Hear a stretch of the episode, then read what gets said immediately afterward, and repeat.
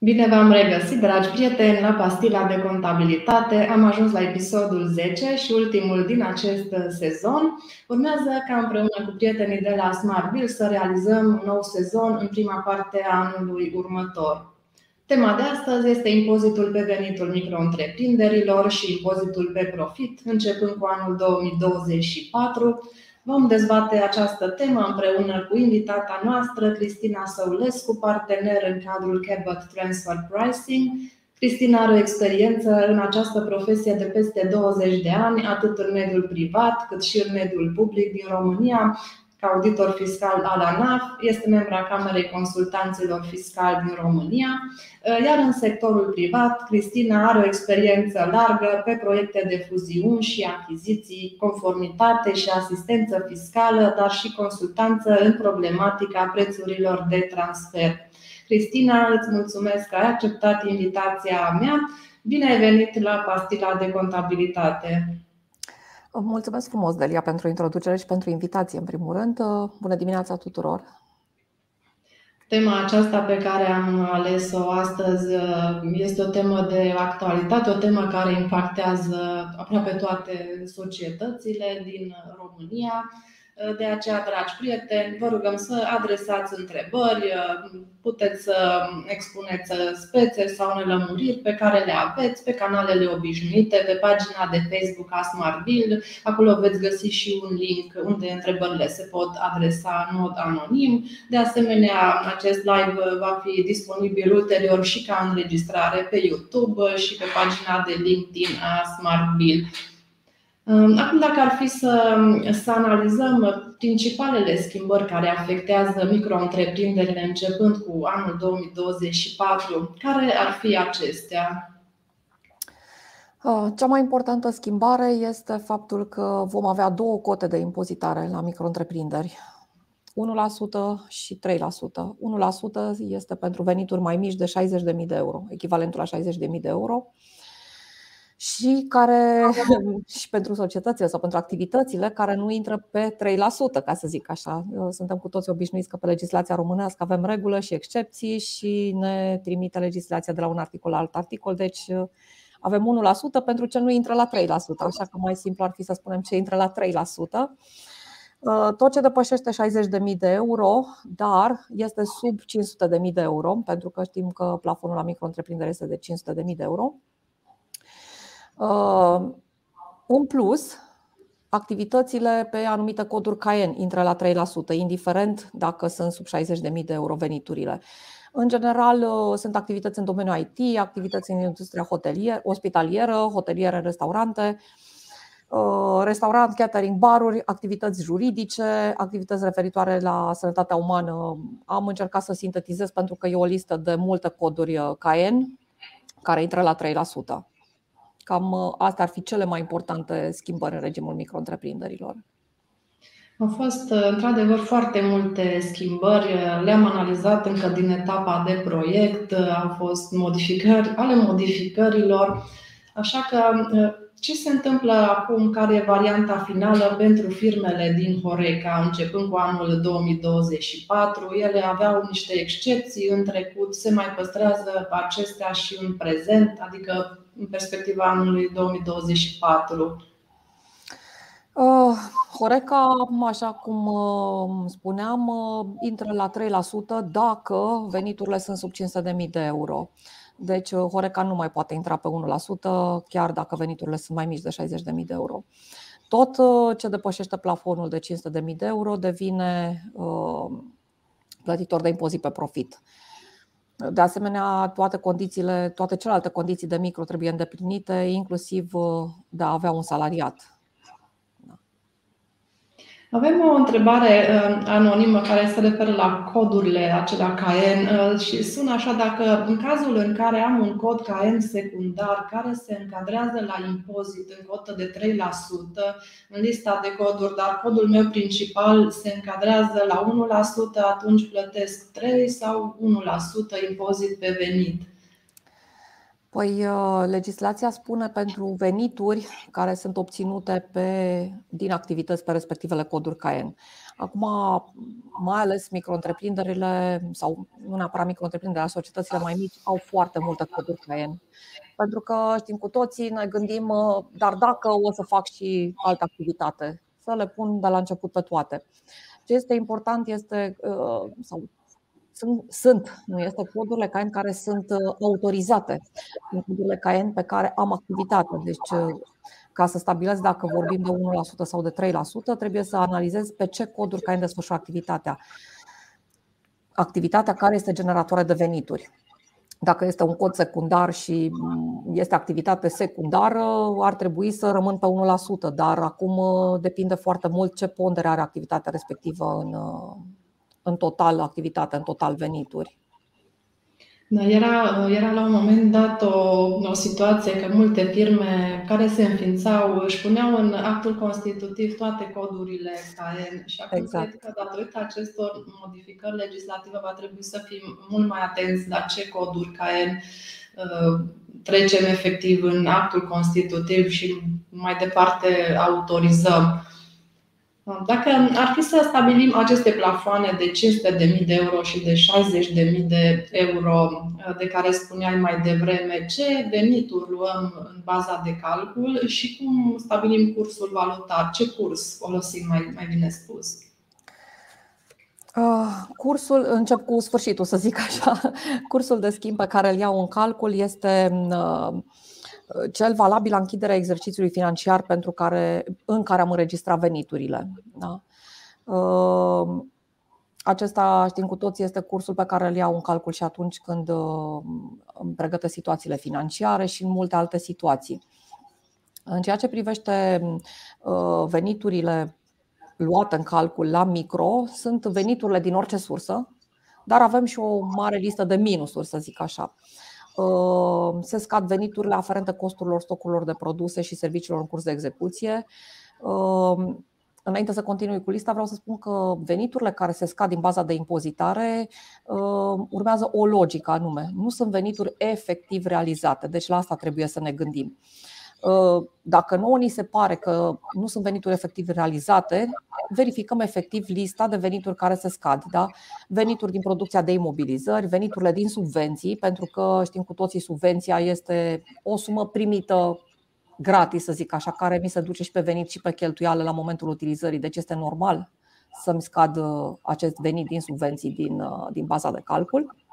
Veniturile din provizioane și ajustări, pentru că și aceste venituri nu sunt niște venituri realizate ca urmare a activității, sunt niște venituri pe care eu le registrez ca urmare a înregistrării unor cheltuieli anterior. Uh, sunt doar pentru a reflecta uh, cât mai corect imaginea firmei, pentru a avea o imagine fidelă a patrimoniului firmei veniturile din despăgubiri primite de la societăți de asigurare, de la tribunale și alte asemenea organisme conform legii, pentru că și acestea nu sunt aferente activității propriu-zise sau nu sunt generate, mai bine zis, de activitatea propriu-zisă. Uh, veniturile din diferențele de curs valutar și uh, veniturile financiare din reevaluarea elementelor în valută, uh, veniturile aferente reducerilor ulterioare, deci ceea ce este registrat în contul 709, un aspect important, veniturile dintr-un stat cu care există convenție dacă au fost impozitate în acel celălalt stat. Da? Veniturile din dividende de la o persoană juridică română sau de la o filială, dacă sunt îndeplinite condițiile de deținere, minim 10% pe o perioadă de cel puțin un an la momentul primirii veniturilor. Acestea sunt veniturile care se scad din baza de impozitare. La această bază de impozitare se mai adună ceva. Spuneam, se scad veniturile aferente reducerilor ulterioare, deci contul 709, dar se adună reducerile comerciale primite ulterior, de 609.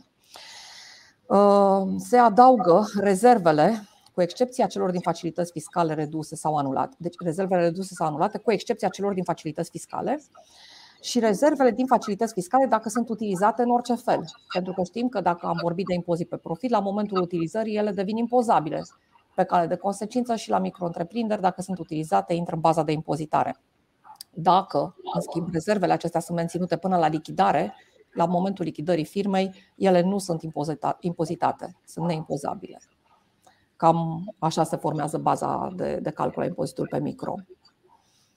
Avem uh, de la doamna, doamna Otilia uh, o întrebare, cred că e un comentariu, dar am discutat puțin mai devreme, ai menționat acest lucru, că micro, la micro se scad din bază veniturile obținute dintr-un stat străin cu care România are încheiată o convenție de evitare a dublei impuneri, dacă acestea au fost impozitate în statul străin. Acum uh, vine această întrebare care a fost și la începutul anului precedent. Câte micro-întreprinderi poate să dețină în prezent o persoană începând cu 2024? Aici avem uh, schimbări față de regulile din 2023? Nu, nu există schimbări. Din fericire, dacă pot să spun așa, pentru că în uh, proiectele de lege vehiculate foarte mult în presă, pentru că a durat foarte mult, dar la primul proiect până la lege s-au vehiculat tot felul de de supoziții, nu, nu există schimbări, uh, putem să deținem uh, peste 25% în maxim 3 uh, micro-întreprinderi. Deci condiția rămâne în vigoare. Mulțumim. Avem o întrebare pe această temă. Dacă o, sunt administrator, sunt doar administrator în patru SRL-uri și nu dețin părți sociale decât într-una, pot fi toate trei micro-întreprinderi? Uh, legislația îmi vorbește de deținere. Da? Deci, uh, dacă eu nu am uh, interese de participare, să spun așa, nu mă încadrez aici. Da? O altă întrebare. La ce curs valutar stabilim plafonul de 60.000 de euro? La cursul de la închiderea din ultima zi a anului pentru care verific plafonul. Voiam să te întreb aici, știu tot referitor la întrebarea aceasta cu deținerile de micro-întreprinderi. Știu că există multe, multe discuții, multe neclarități și vreau să te întreb cum se calculează procentul acesta de 25% care se ia în calculul numărului maxim de companii în care o persoană care pot fi micro-întreprinderi și dacă ai putea să ne mai dai câteva exemple. Uh, după cum spuneam, au fost vehiculate mai multe proiecte uh, de lege. La un moment dat uh, se venea cu o clarificare care totuși a dispărut în legea publicată. Poate din păcate, pentru că măcar ne era mult mai simplu să facem, să, să stabilim această deținere, acest procentaj de deținere. Într-unul din proiecte se făcea referire și la deținere indirectă și la societăți legate Acum uh, nu mai este această mențiune. Uh, se spune doar deținere. Pe cale de consecință, eu zic că ar trebui să înțelegem și deținere indirectă. Pentru că știți că la, atunci când vorbim de persoane afiliate, se spune direct sau indirect. Și atunci, dacă spune strict deținere, uh, eu aș merge pe partea mai sigură, să spun așa, și să merg și pe deținere directă și indirectă. Uh, este foarte, foarte ușor de verificat această deținere sau în câte societăți sunt mai mult de 25%. Uh, la, chiar la registrul comerțului, oricine poate să verifice și fără să aibă bani în cont, să zic așa, la Recom Online, poate să verifice, dacă cunoaște datele unei persoane, poate să verifice în câte societăți are deținere de minim 25%. Deci uh, este pur și simplu dacă am 25% sau dacă am 100% într-o altă societate, într-o societate care la rândul ei are 50% sau 25% într-o a doua societate. Deci se, calculul acestei dețineri se face exact ca la afiliere. Deci procent la procent, de... dacă este cazul. Și în momentul în care ajung la 25%, asta este când cobor sub 25%, iese din, iese din schemă, să zic așa. Deci fiscul poate verifica cu ușurință participațiile pe care le deține fiecare dintre noi ca persoane fizice. Ce, ce, da, ce este, este foarte ușor de verificat. În plus de asta, să nu uităm că în momentul în care vine în control, să spun așa, oricum îți solicită să dai o declarație cu persoanele afiliate. Deci, câtă vreme afilierea uh, este uh, la 25%, tu va trebui să pui pe acea listă toate societățile și atunci uh, se vede și de acolo. Până la urmă spui singur, vrând mai vrând. Dacă vrei să fii corect și să respecti legea. Ce, ce reguli sunt uh, din 2024 în ce privește trecerea de la impozitul pe venitul micro-întreprinderilor la impozit pe profit? Ce opțiuni, ce restricții există, ce declarații trebuie să depunem și la ce termene atunci vrem să facem o schimbare de regim? Um, un lucru bun, mi se pare mie, este faptul că a dispărut uh, acea condiție de a avea un capital minim pentru a fi plătitor de impozit pe profit. Așa că în acest moment uh, pot să, considerând că sunt sub plafonul de 500.000 de euro, pot să aleg dacă vreau să fiu uh, plătitor de impozit pe profit sau plătitor de impozit pe micro-întreprinderi. Evident, nu toate societățile pot să aleagă pentru că există și excepții, societățile care sunt deținute de, um, în mod direct sau indirect de stat. Mai simplu spus așa, nu pot să fie micro-întreprinderi, um, societățile de credit, uh, băncile, IFN-urile nu pot să fie micro-întreprinderi, deci există excepții Uh, dar, uh, la modul general, societățile care au uh, venituri sub plafonul de 500.000 de euro și au minim un angajat pot să aleagă fără a fi condiționată de a avea un capital minim. Dacă vreau să trec de la micro-întreprindere la plătitoare de impozit pe profit, trebuie să comunic acest lucru organului fiscal până la data de 15 ianuarie anului pentru care optez pentru plata impozitului pe profit. Uh, se depune declarația de mențiuni, formularul 700 în acest scop. Uh, dar, repet, asta este doar dacă nu sunt obligat să trec la impozit pe profit, dacă um, vreau prin opțiune.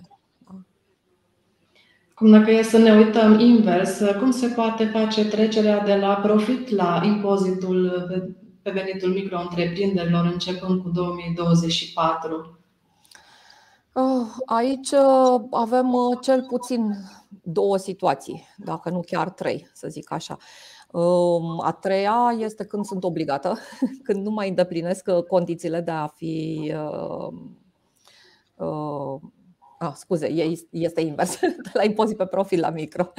Ok. Uh, în primul rând, dacă am mai fost micro, uh, ulterior datei de 1 ianuarie 2023, uh, și în decursul anului 2023 am trecut la plătitoare de impozit pe profit, acum nu mă mai pot întoarce la micro. Asta este un aspect pe care multă lume trebuie să-l aibă în vedere și nu vorbim doar de anul 2024. Dacă după 1 ianuarie 2023 am fost micro și după aceea am trecut la impozit pe profit, cel puțin la cum e legislația în momentul de față, nu mă mai pot întoarce la micro. Uh, și uh, accentuez acest aspect pentru că unii poate au trecut sau vor să treacă la impozit pe profit prin opțiune, nu că ar fi obligați. Să aibă în vedere că dacă trec la impozit pe profit, doar dacă speră că se va schimba legislația peste un timp, ori să mai poată să treacă la micro. Uh, dacă în anul 2023 nu a fost deloc micro și a fost doar plătitoare de impozit pe profit, uh, pentru a putea deveni uh, micro începând cu 2024, trebuie să îndeplinească cerințele legale din codul fiscal, adică să aibă venituri sub 500.000 de euro, minim un angajat să nu fie din domeniul bancar, să nu fie din uh, asigurări, uh, să nu obțină venituri din consultanță și management mai mult de 80% din, uh, din total venituri, să nu aibă acționar statul, exact ce spuneam, și să nu uităm de condiția de deținere de 25%, să nu dețină mai mult de 25% în mai mult de 3 micro-întreprinderi. Uh, verificarea îndeplinirii condițiilor, uh, atunci când vorbim de opțiune, se face la 31 decembrie 2023. Da? Uh, comunicarea opțiunii de a trece de la sistemul de impozitare, impozit pe profit, la sistemul de impozitare pe veniturile micro-întreprinderilor se face până la data de 31 martie. Da? Aici avem un termen mai mare, deci nu 15 ianuarie, când trec de la micro la profit. Când trec de la profit la micro, am termen până la 31 martie, inclusiv a anului pentru care se plătește impozit pe venituri micro-întreprinderilor, uh, tot același formular 700 se depune. Acum, spuneai puțin mai devreme de veniturile din consultanță și de ponderea lor. Uh, știu că atunci când s-a introdus această măsură, nu era foarte clar ce înseamnă consultanță. Toată lumea se întreba cum încadrăm anumite coduri CAE, anumite activități. Au uh, apărut între timp uh, clarificări din partea autorităților uh, sunt mai clare lucrurile și dacă nu, cum ne asigurăm că totuși încadrăm corect un venit ca fiind consultanță sau non-consultanță? Uh, nu, nu au apărut clarificări. Singura clarificare, dacă pot să-i spun așa, sau singurul lucru foarte clar este că uh, sunt excluse uh, veniturile obținute din activități de contabilitate și audit financiar, deci codul KN 6920, deci acesta este menționat în mod expres. Excluse în sensul că uh, nu sunt considerate a face parte din activități de consultanță și management atunci când vorbim de a încadra sau nu societatea pe plătoare de micro-întreprindere. Uh, toate celelalte venituri le încadrăm sau nu pe venituri din activități de consultanță și management în funcție de codul CAEN pe care este desfășurată activitatea care le generează.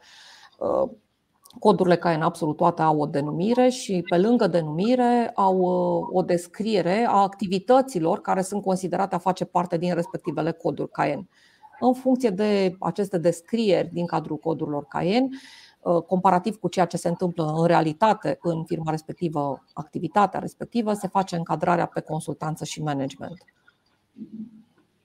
Mulțumim. Avem o întrebare de la Claudia Ștefan. Dacă în 2023 depășesc 60.000 de euro, trec automat la 3%, Aici eu, eu consider că doar dacă din 2024 înregistrezi uh, o cifră de afaceri care depășește 60.000 de euro, aplici 3%. Uh, adică nu se încadrează pe veniturile la 31 a 12 a 2023. Tu ce părere ai? La 31 a 12 a 2023 trebuie să-mi verific uh, veniturile și dacă am peste 60.000 de euro, trec la 3% începând cu 2024. Da, da. Au fost multe întrebări și discuții pe tema aceasta. Uh, mai avem o întrebare, uh, tot uh, nu e anonimă, dar doamna Otilia. E o întrebare în continuare la, la întrebarea cu veniturile obținute din străinătate. Dacă în străinătate este pierdere fiscală, acele venituri se adună sau se scad la baza micro în România? Păi pierdere fiscală sau venituri. Deci eu obțin venituri sau nu obțin venituri. În ce sens pierdere fiscală? Des, nu mi chiar nu mi este clar deloc, adică dacă în străinătate este pierdere fiscală, care venituri să se adună sau să se scadă? Aici da, am, de consolidare. Mai multe informații da, pentru a putea răspunde. Ehm, acum, în ce privește impozitul pe profit, pentru că până acum am vorbit mai mult de micro-întreprinderi, ce noutăți sunt în anul 2024 în ce privește plătitorii de impozit pe profit? Ah. Ah. Aici, aici ar fi foarte multe de spus, ehm, dar modificări esențiale nu sunt strict în ceea ce privește impozitul pe profit și modificări sau uh, noutăți uh, sunt în ceea ce privește plătitorii de impozit pe profit, anumiți plătitori de impozit pe profit. Și mă refer la cei care au o cifră de afaceri mai mare de 50 de milioane de euro, uh, mă refer la instituțiile de credit și la societățile care desfășoară activitate de petrol și gaze. Uh, în ce sens? Uh, societățile care au o cifră de afaceri mai mare de 50 de milioane de euro vor avea un impozit minim pe cifra de afaceri. Uh, este detaliat foarte bine, să spun așa, în lege cum se calculează acest, cum se calculează baza pentru acest impozit. Știți cu toții că am mai avut în urmă cu câțiva ani un impozit minim. Da? La fel se va proceda și acum pentru acele societăți care depășesc plafonul de 50 de milioane de euro ca cifră de afaceri. Vor verifica dacă impozitul pe profit calculat în mod normal, clasic, după regulile pe care le știm deja, este mai mic, egal sau mai mare decât impozitul minim pe cifra de afaceri calculată după formula din legislație. În condițiile în care impozitul pe profit este mai mare decât impozitul minim pe cifra de afaceri, se va plăti impozit uh, pe profit. în condițiile în care este egal, este egal, se va plăti oricare dintre ele. Da? În condițiile în care este mai mic sau dacă societatea înregistrează pierdere fiscală, se va plăti impozitul minim pe cifra de afaceri.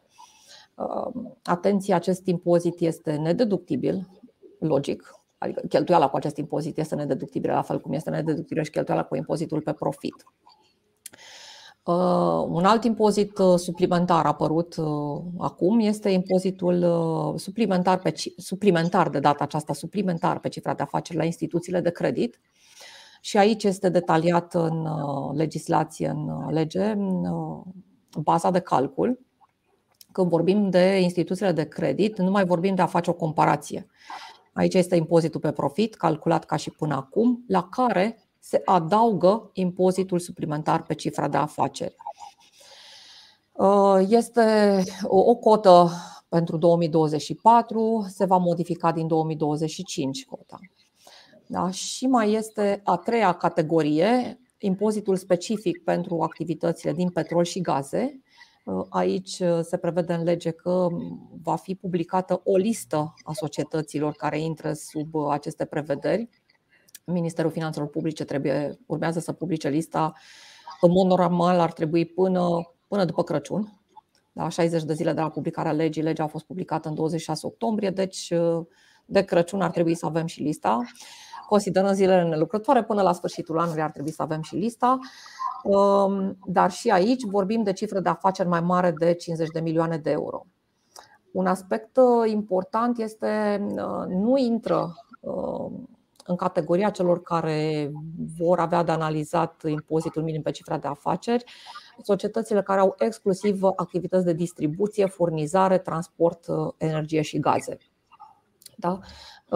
Există o logică în acest sens, pentru că, vă dați seama, la ei cifra de afaceri este foarte mare, fiind distribuitori, și în domeniul acesta vorbim de tranzacții voluminoase, vorbim de sume fabuloase și s-ar genera o, o impozitare excesivă care până la urmă s-ar reflecta în prețurile către consumatorii casnici. Și din ace- acesta este unul din motivele pentru care ei sunt excluși uh, din uh, categoria celor care uh, trebuie să calculeze impozitul minim pe cifra de afaceri. Cam astea sunt modificările. Altfel, modificările la impozitul pe profit nu sunt. Aceleași cheltuieli sunt deductibile, aceleași cheltuieli sunt nedeductibile, aceleași reguli trebuie să le urmăm, aceleași venituri impozabile, aceleași venituri neimpozabile, modalități de calcul, termene de declarare, termene de plată, toate au rămas la fel. Mulțumim. Uh, o întrebare anonimă. Pot să mai fiu micro dacă am trecut la profit odată? Depinde când am trecut la profit sau depinde când am fost micro înainte. Uh, exact cum vă spuneam, dacă în 2023 am apucat, să zic așa, o bucățică cât de mică să fiu micro, nu mai pot să mai trec la micro.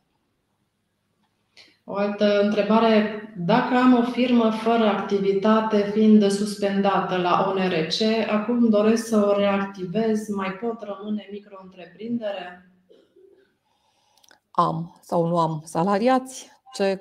Deci trebuie urmărită efectiv uh, condițiile de micro-întreprindere din, uh, din codul fiscal. Pentru cine este mai avantajos să fie micro-întreprindere, uh, dar plătitor de impozit pe profit? Uh, și ce elemente ar trebui să avem în vedere atunci când alegem, uh, desigur, când putem opta să alegem regimul fiscal? Dacă suntem în situația fericită, să zic așa, de a putea opta, în primul rând, eu consider că trebuie să avem în vedere domeniul în care activăm. Uh, știm cu toții că sunt anumite domenii în care uh, cheltuielile sunt mici, uh, pentru că el, veniturile sunt generate în principal de oameni. Oameni care nu este imposibil să fie remunerați pe măsura capacităților psihice, pe măsura cunoștințelor pe care le au sau, în fine, oricum nu generează costuri atât de mari cum ar genera niște echipamente de lucru, niște utilaje, fabrici și așa mai departe. Deci, dacă activezi într-un domeniu unde, uh, de principiu, veniturile sunt mari și cheltuielile sunt mici, uh, este de preferat să um, mă orientez către micro. Dacă activez într-un domeniu unde am uh, cheltuieli mai mari și nu neapărat că firma nu ar produce ceva, ci poate pentru că am echipamente, am utilaje care generează cheltuieli cu amortizarea, care îmi diminuează uh, profitul și îmi diminuează și profitul fiscal, atunci logic ar fi mai bine să mă orientez către uh, plătitori de impozit pe profit. Uh, vă pot da chiar un exemplu concret. Firmă mică, să spun așa, care generează venituri, generează profit. Deci firma merge bine, dar profitul este mic datorită faptului că are cheltuieli foarte mari de amortizare cu echipamentele pe care le folosește. Cel puțin până la momentul la care Uh, se va finaliza amortizarea, considerând că echipamentele respective vor putea fi utilizate la aceeași capacitate, cel puțin și după ce se va termina amortizarea lor. Uh, firma respectivă are cheltuielile destul de mari cu amortizare, are profitul mic.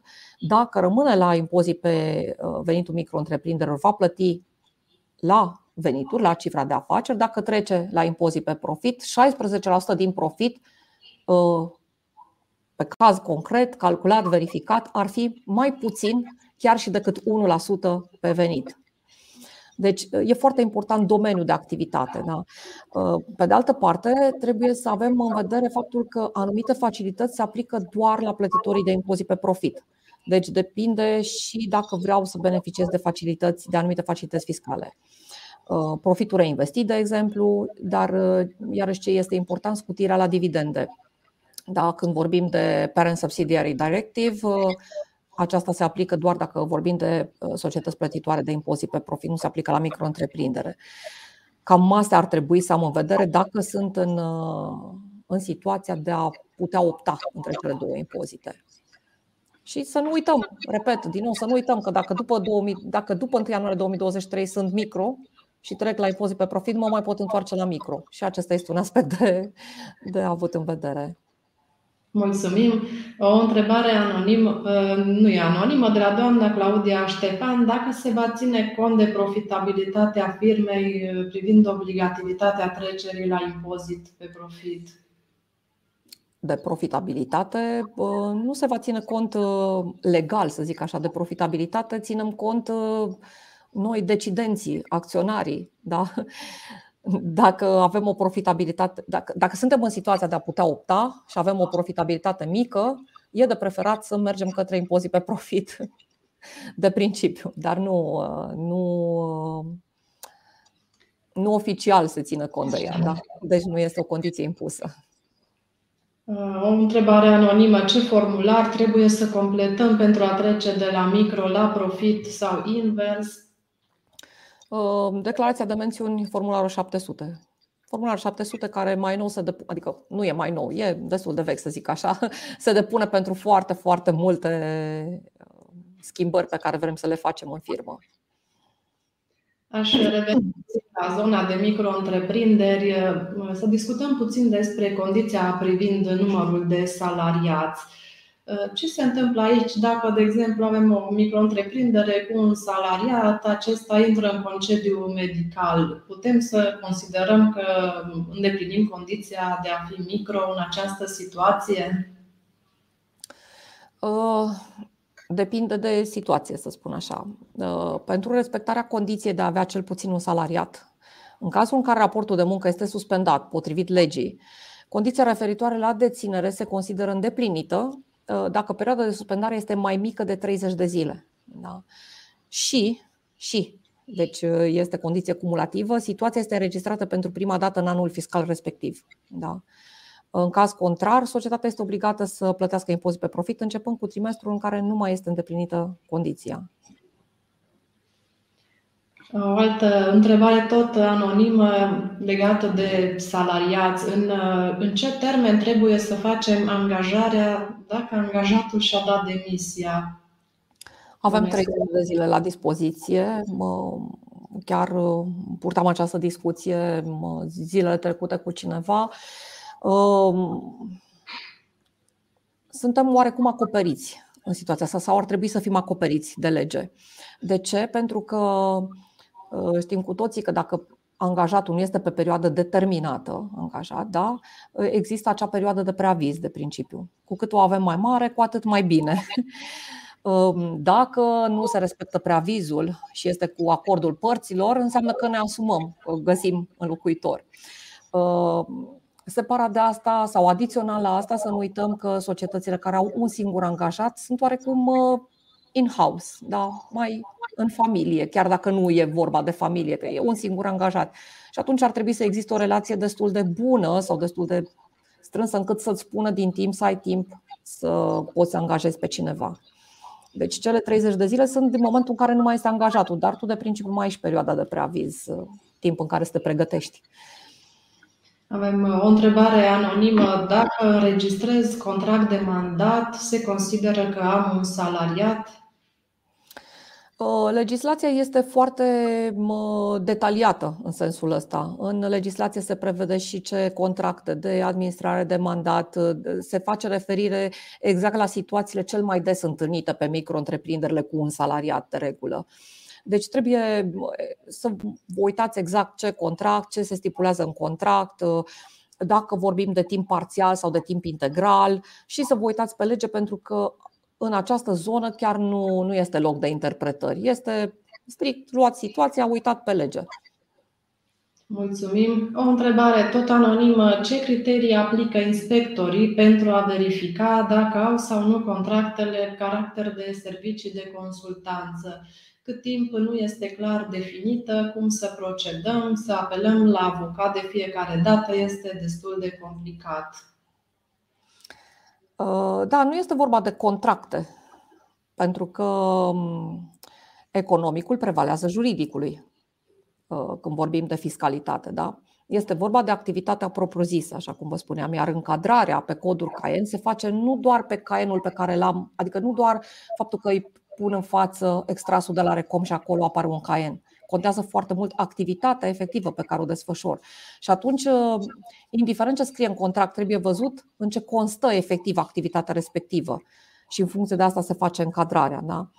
Uh, ca o paranteză, și atunci când facem o analiză de. Uh, când facem un studiu de piață pentru prețuri de transfer, pentru analiza de prețuri de transfer, ne interesează codul CAEN pe care se desfășoară activitatea pe care noi o analizăm, nu codul CAEN sau nu neapărat codul CAEN care este prevăzut în, uh, la Recom. Da? Exact aceeași situație este și la încadrarea pe micro-întreprinderi. Ce se întâmplă efectiv, nu neapărat ce scrie în, uh, în contract sau uh, în extrasul de la Recom.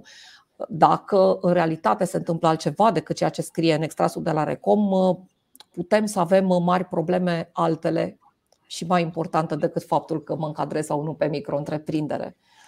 Și aici, da, aici este treaba contabilului, să zic așa, împreună cu juristul. O întrebare legată de numărul de asociați sună așa. Ce facem în situația în care suntem asociați mai multe persoane, în mai multe societăți și depășim numărul de trei, dar nu ne putem înțelege între noi care din cele trei să fie micro-întreprinderi Uh, ce soluții legale avem și cine ar putea soluționa problema. Nu cunosc uh, soluții legale în acest sens, eventual discutat uh, cu un jurist. Nu știu, aici e vorba de ceea ce este prevăzut în actul constitutiv al fiecărei societăți, cine ce drepturi are, cum se iau hotărârile. Um, este foarte important să se ajungă la un consens. Altfel, doar pe partea de juridică, nu știu, să, să Poate sunt prea rea acum, dar să se dea unul pe altul în judecată, că nu sunt de acord. Nu, nu. Legea îmi spune doar că dacă sunt în mai mult de trei, să stabilesc care va rămâne la micro și care va trece la impozit pe profit. Nu îmi spune cum pot să mă înțeleg cu asociații mei, din păcate. O întrebare de la doamna Madalina. Dacă se poate trece opțional la impozit pe profit de la impozit pe micro? În condițiile despre care vorbeam mai devreme. Dacă nu am fost micro în 2023, pot să trec la impozit pe profit. Ce se întâmplă dacă depășim plafonul de micro-întreprindere de 500.000 de euro, să zicem în luna iulie 2023? Cu ce lună începem să calculăm impozitul pe profit? Cu trimestrul în care am depășit plafonul. Deci dacă depășim în iulie, începem cu trimestrul 3. E chiar prima lună din trimestru, începând cu trimestrul 3, iulie, august, septembrie, devin, impozit, devin plătitoare de impozit pe profit. Și rămân așa. O altă întrebare, se pare că avem astăzi multe întrebări. Dacă plătitorii de impozit pe profit trebuie să depună de 100 pentru trimestrul 4 al anului 2023? Oh, aici uh, chiar uh,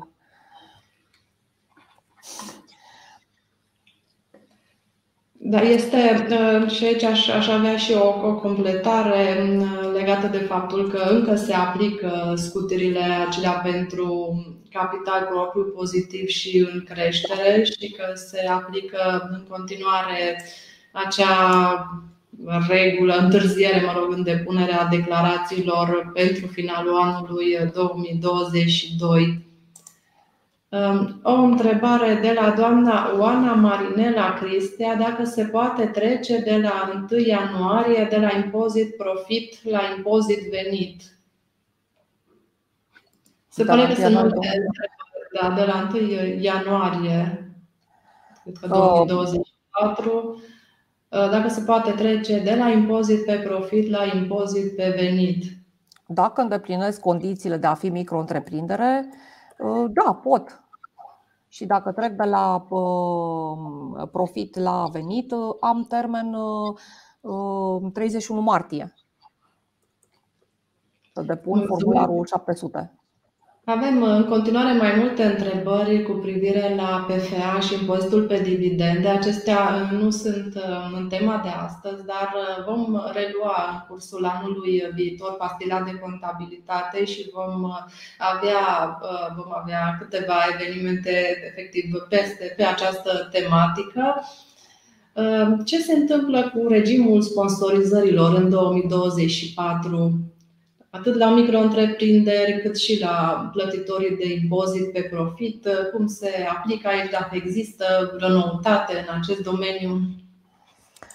Uh, plătitorii și plătitorii de impozit pe profit, precum și plătitorii de impozit pe veniturile micro-întreprinderilor pot acorda sponsorizări organizațiilor non-profit pe reguli oarecum similare, în baza unor plafoane maximale permise de legislație. Știți uh, că plafoanele acelea nu au fost, uh, nu au fost modificate.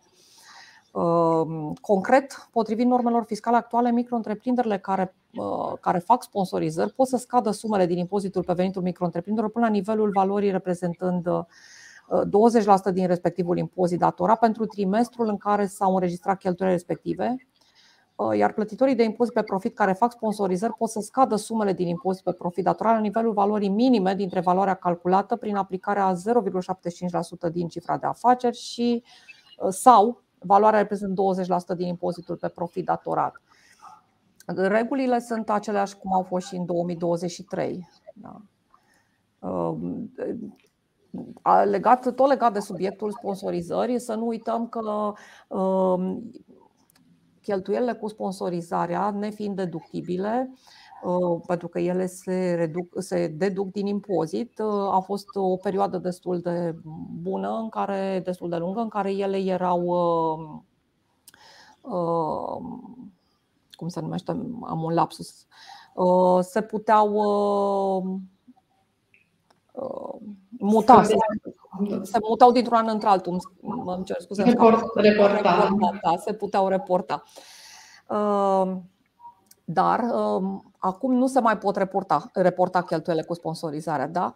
În schimb, legislația a venit cu posibilitatea de a redirecționa ă, partea din impozit dacă nu am folosit cât aș fi putut folosi ca sponsorizare sau ă, mecenat sau bursă privată. Uh, în ceea ce privește uh, această, uh, această nouă posibilitate, da, dacă nu am folosit la sponsorizare suma pe care aș fi putut să o folosesc, am posibilitatea să solicit, să spun așa, fiscului să mă ajute să redirecționez partea din impozit prin depunerea unei declarații.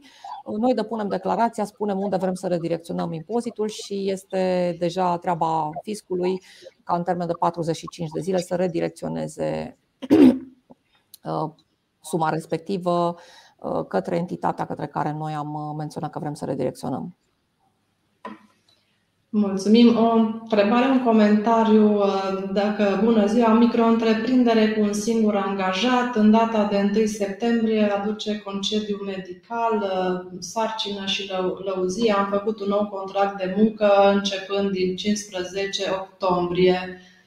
Uh, cred că e un, un comentariu. Doar, adică nu este o întrebare la, legată de aceasta. Cristina, aș mai avea eu o întrebare. Uh, cum vezi tu în perspectiva anilor următori acest regim al micro-întreprinderilor? În, în ultimul timp s-au tot restrâns, au mărit, au scăzut limitele, a fost toată limita de un milion de euro, apoi au scăzut-o la 500 de mii, acum uh, mi se pare că din ce în ce mai mult se restrâng condițiile de încadrare ca micro-întreprindere a societăților, un regim care e foarte favorabil, aș spune eu, Uh, cum vezi, așa, în perspectiva anilor viitor, statutul acesta de micro-întreprindere? Crezi că vom avea parte de mai multe restricții? Uh, sincer, da. Cred că da, pentru că, um, să nu uităm, uh, statutul de micro-întreprindere este o facilitate. Este o facilitate, a fost o perioadă în care a existat acest impozit, a fost după aceea o perioadă în care nu a mai existat acest impozit, s-a revenit cu el Uh, noi în România avem extraordinar de multe micro-întreprinderi. Uh, mare parte din ele uh, sunt înființate doar pentru a se evita contractele de muncă. De ce să nu recunoaștem? Acesta este adevărul. Impozitarea muncii este ridicată în România și atunci foarte multă lume a preferat să-și deschidă micro-întreprindere, mergând pe salariu minim angajat în micro-întreprindere cu salariu minim pe economie, ca să fie taxele cât mai mici și să se câștige, să spun așa, pe dividende luate din micro-întreprindere. Schimbările care apar la regimul micro-întreprinderilor uh, ne fac să credem că, într-adevăr, încet, încet uh, vor dispărea. Um, crește, scade plafonul de venituri, crește impozitarea, se înăspresc condițiile de micro-întreprindere, sunt uh, inclusiv aceste uh, cerințe de a nu avea anumite coduri CAEN, de a nu desfășura anumite activități pentru a putea fi micro-întreprindere. Uh, plafoanele mie mi se par foarte, foarte mici. Am mai avut odată 1% și 3%, să nu uităm. Atunci era în funcție de numărul de, de angajați, acum au pus în funcție de venituri, iar 60.000 de euro este foarte puțin. Deci foarte puține micro-întreprinderi vor rămâne cu 1%. 3% la venit poate să însemne mult în condițiile în care firma uh, are, uh, are și cheltuieli totuși. Da? Cel puțin, ca să fie micro, cel puțin un salariat are, cel puțin cheltuielile cu impozitele și taxele pentru acel salariat le are, plus cheltuiala cu salariu, plus uh, toate celelalte minime cheltuieli, să zic așa, de existență și de funcționare ale unei firme. Uh, ne duce cu gândul tot mai mult către o impozitare pe, uh, pe profit. Deci eu cred că în viitorul mediu, să nu zic apropiat, dar în viitorul mediu, condițiile vor fi și mai aspre până a se ajunge la a se renunța la acest impozit pe venitul micro-întreprinderilor. Cristina, am ajuns la finalul acestui live. Îți mulțumim uh, foarte mult pentru prezența ta de astăzi, pentru toate clarificările pe care le-ai adus în acest domeniu. Au fost uh, multe schimbări, au fost uh, reguli peste reguli, dar iată că avem acum o variantă finală cu care putem merge în anul 2024. Lucrurile încep să se mai liniștească, să se mai clarifice. Îți mulțumim încă o dată. Mulțumesc și eu. Vă mulțumesc. Dragi, dragi prieteni, să aveți uh, o iarnă minunată. Ne vedem uh, anul viitor la o nouă pastilă de contabilitate. O zi frumoasă tuturor. La revedere! La revedere!